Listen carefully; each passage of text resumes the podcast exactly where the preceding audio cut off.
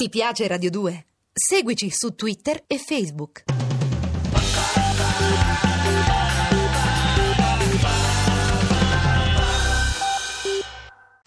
Podcasting, podcasting, podcasting, podcasting.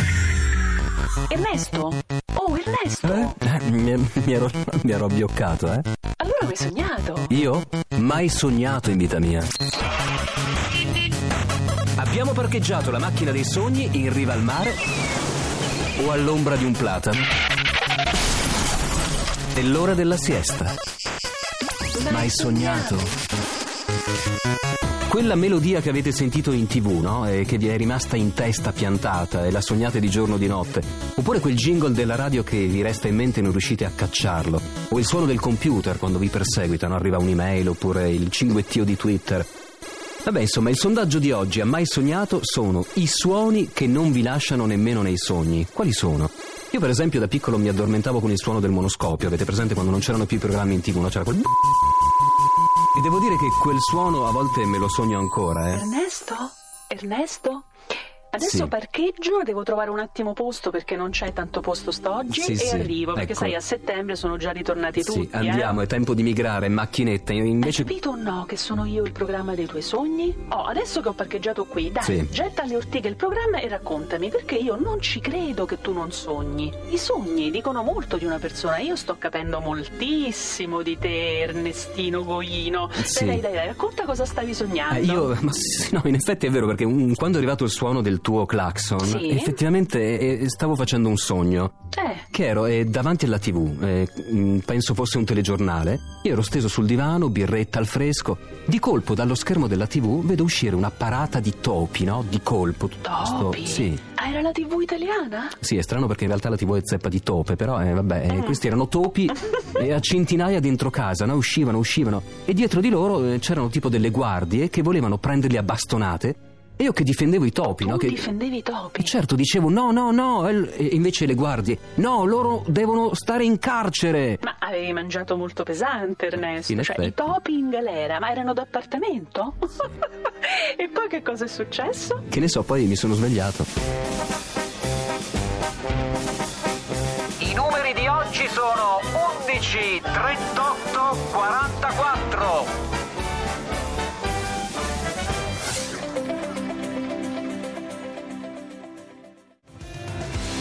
Beh, siamo invasi no, dai mezzi di comunicazione che ci deliziano con i suoni d'ogni genere. Quali sono quelli che amate ricordare, quelli che suscitano in voi emozioni oppure disgusto?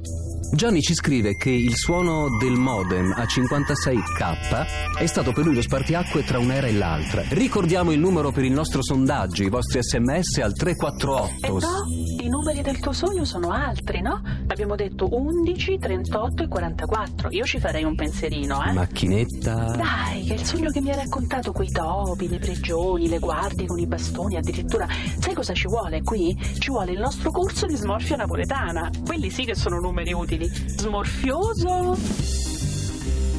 Corso di smorfia napoletana. 11. I suricil. I topi.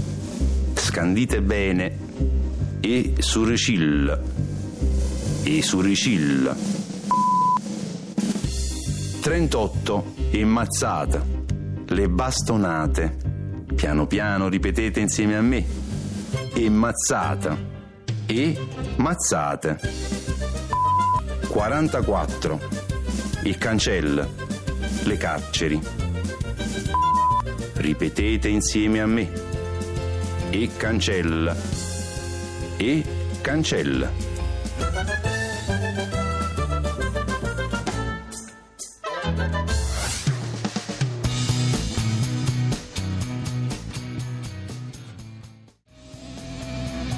La sigla che segnava la fine delle trasmissioni Rai. Ero bambino, ma ancora quando la sento mi scuote. Dava un senso di inquietudine, quel, quel suono, poi le nuvole, il cielo e la parola fine, no? Quando era proprio finito. Paura della fine, interessante. E gli inizi? Hai mai sognato di iniziare, che ne so, una carriera e magari farlo a occhi aperti? Senti, macchinetta, cosa stai insinuando? No, niente, però Mm. pensavo agli inizi carriera di molti artisti di oggi, per Sì. esempio reality e pum, diventano importanti. Per esempio come nel film di Matteo Garrone che uscirà il 27 di questo mese, no? Sì, la famosa questione, no? È popolarità barra successo, no? Che sono due cose completamente esatto. opposte. E invece Mm. una volta i provini, la gavetta, il sudore. E sai chi ce lo racconta? Chi? Enrico Brignano. Sì, i provini, i famigerati provini, poi qui siamo in Rai, per cui i primi provini l'ho fatti proprio in Rai, mamma Rai. E quindi questa Rai qua, quella che abbiamo sempre sognato, quella di cui parla e canta Renato Zero, viva la Rai, fu la, la- la prima a chiamarmi. Via Teolata 66 era un programma per ragazzi, c'era Fabrizio Frizzi che faceva la seconda parte, quella dei bambini, poi c'era Manfredi, la figlia del grande Nino, credo si chiamasse Tandem la- il programma o qualcosa del genere. Andai a fare questo provino, portai con me mio padre, fruttivendolo, e zio Minuccio che veniva da fuori. In un intervallo, in un lasso di tempo insomma abbastanza lungo, io dovevo entrare e fare le imitazioni. Io all'epoca questo facevo, cioè ambivo a fare l'imitatore. E quindi le mie voci erano eh, del presidente dell'allora Repubblica Pertini. Eh, non è vero, giovani, mi- eh, sono stato partigiano, non è vero? Mi si ha sentito il dire, c'era Fanfani, c'era eh, Andreotti, c'erano...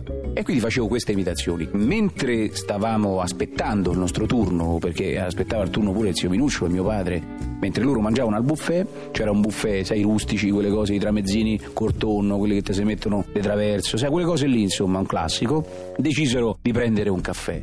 Io ero intento alle mie prove, mentre provavo la memoria, andavo avanti e indietro per il corridoio di via Teulata a bofonchiare, non è vero, mi... si hanno sentito il dire che la gente è la gente d'Italia. La gente mi guardava anche con un po' di sospetto, ma di ma chi è sto matto? Però siccome in Rai sono tutti matti, quindi dice, beh, è uno dei tanti, sarà il solito raccomandato. Facevo avanti e indietro, mio zio decise di volere il caffè. Eh, a zio che viene da fuori che fa? Gli si nega il caffè. E mio padre prese il termos che faceva parte di questo buffet, un bel termos di caffè bianco.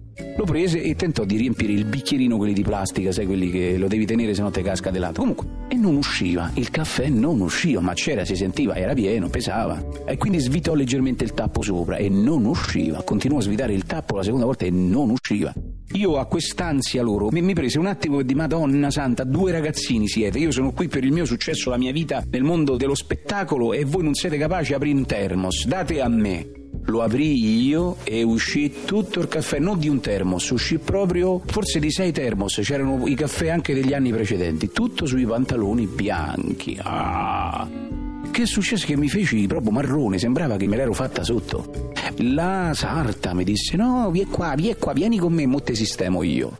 Andammo negli scantinati, nei meandri, insomma, no, de- della Rai, perché la Rai c'ha di sotto, gente anche morta lì sotto. Andammo in una specie di cubo magico, si aprì come per magia in un grande magazzino dei pantaloni bianchi. Ah, cecio, proprio come il cacio sui maccheroni, anzi il caffè sui pantaloni. Che taglia c'ha? Io all'epoca, pensa, portavo la 44, che era un'epoca straordinaria, 44-46 mi stava anche un po' larga. Presi sta 44, la indossai e mi accorsi che erano pantaloni di un balletto, perché erano a zampa d'elefante. Andai a leggere l'etichetta dietro e c'era scritto Sergio Iapino. Io mi sono messi i pantaloni di Sergio Iapino quando forse si era fidanzato con Raffaella Carà, quindi figurate quanto che età avevano, erano del, dell'ino de, de- de- eh, egizio. Comunque li misi, non mi si vedevano le scarpe, per quanto era una zampa d'elefante, sembrava che camminassi sulle caviglie. Brignana, tocca a te! Entrai e dentro non c'era più il pubblico, perché chiaramente nel ritardare il mio intervento il pubblico era andato in pausa. Quindi entrai a far provino senza pubblico, ma senza manco i cameraman, perché erano andati in pausa sindacale. Quindi ero da solo, con le telecamere spente, solo una accesa, ma non mi potevo muovere perché se mi muovevo non mi seguiva. Entrò nel frattanto che io stavo per iniziare la signora delle pulizie. Costei a servizio della RAI, quindi uno stipendio di boh, 700.000 lire al mese, quindi una miseria, vestita di blu lisa, con la ricrescita nei capelli, la peluria sui baffi e così, col mocio vileda pronto, diede una pulita a terra e me guardava, mentre io in studio me dimenavo di fronte a sta telecamera praticamente fissa e facevo non è vero fariseo giovani a me mi ricorda quando ero partigiano e mi si ha sentito il dire fratelli e sorelle ecco quando ho finito sta signora mi ha guardato non mi ha detto niente perché era timorata del Dio ma negli occhi si vedeva che mi diceva tu guarda questo per campà che deve fare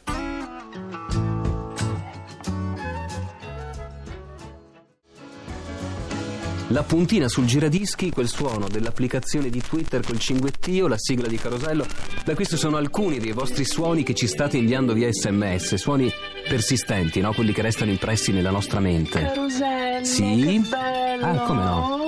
Si possono capire gli ideali di una nazione, lo sai Ernesto, dalla sua pubblicità. Questo è Norman Douglas. Cioè, da, da una pubblicità puoi capire gli ideali di una nazione? Esatto. Ma io mi auguro di no, perché sto cercando di capire cosa potrebbe significare. Alto là il sudore! Perché sanguinano le gengive? Uno dei due porta la dentiera, ma non è il cameraman. Ma scusa, Ma perché eh. tu non sai Sì. sognare, Come no? Ernesto? La pubblicità regala emozioni e regala sogni Sì. soprattutto. No, forse li vende. Eh, è Bella diverso. domanda. Ah, senti, che rispondi tu? Perché Francesco Cataldo Verrina, autore del libro La comunicazione di plastica, appunto, i pubblicitari sull'orlo di una crisi di nervi, perché non chiedi a lui? Francesco Cataldo Verrina, la pubblicità i sogni li vende. Intanto c'è una componente artistica nella pubblicità, no? la pubblicità utilizza tutta una serie di espedienti di, di tipo artistico, utilizza come dire, una sintassi di tipo artistica, però è chiaro che è un elemento mh, molto concreto perché come diceva lei eh, probabilmente non si tratta tanto di regalare ma quanto di far comprare qualcosa perché poi l'obiettivo finale di una bella campagna pubblicitaria in realtà è quella di far comprare qualcosa, che sia un prodotto, un brand, un servizio, eh, insomma ci deve essere un risultato perché c'è sempre un committente, c'è un signore, c'è un'azienda, c'è, eh, c'è qualcuno che ti dice io ho questo budget, faccio un investimento, dobbiamo inventare una campagna pubblicitaria e poi alla fine eh, ci deve portare dei risultati. Io credo che la pubblicità, soprattutto a partire dagli anni 60, quando l'Italia viveva il periodo del boom economico, io ero un bambino all'epoca, però ricordo il carosello in bianco e nero ed era una specie di sogno collettivo perché ci faceva sognare la pubblicità e ci faceva anche sognare, come dire, di poter possedere determinati oggetti, di poter possedere determinate cose, no? Eh, vediamo Non però il rovescio della medaglia, no? Che mondo sarebbe senza pubblicità? Ecco, vediamola dall'altra parte. Sarebbe un mondo molto brutto e sicuramente un, molto, un mondo più tetro. Io credo che la pubblicità all'inizio era un bel sogno e c'è stato invece un certo tipo di televisione che dalla seconda metà degli anni Ottanta in poi ha un po' esagerato, ha operato una sorta di trasformazione. Spesso la pubblicità è diventata un incubo perché ce n'era tanta, ce n'è stata troppa. Allora il concetto per chiudermi, se mi consente, è che la pubblicità deve essere sempre un elemento di rottura rispetto alla realtà. La bella pubblicità è quella non prevedibile, non quella di maniera, non quella fatta per comunque attirare necessariamente l'attenzione, ma deve avere sempre un elemento eversivo. In questo caso la parola eversiva deve avere una connotazione ovviamente positiva, non, non negativa, insomma.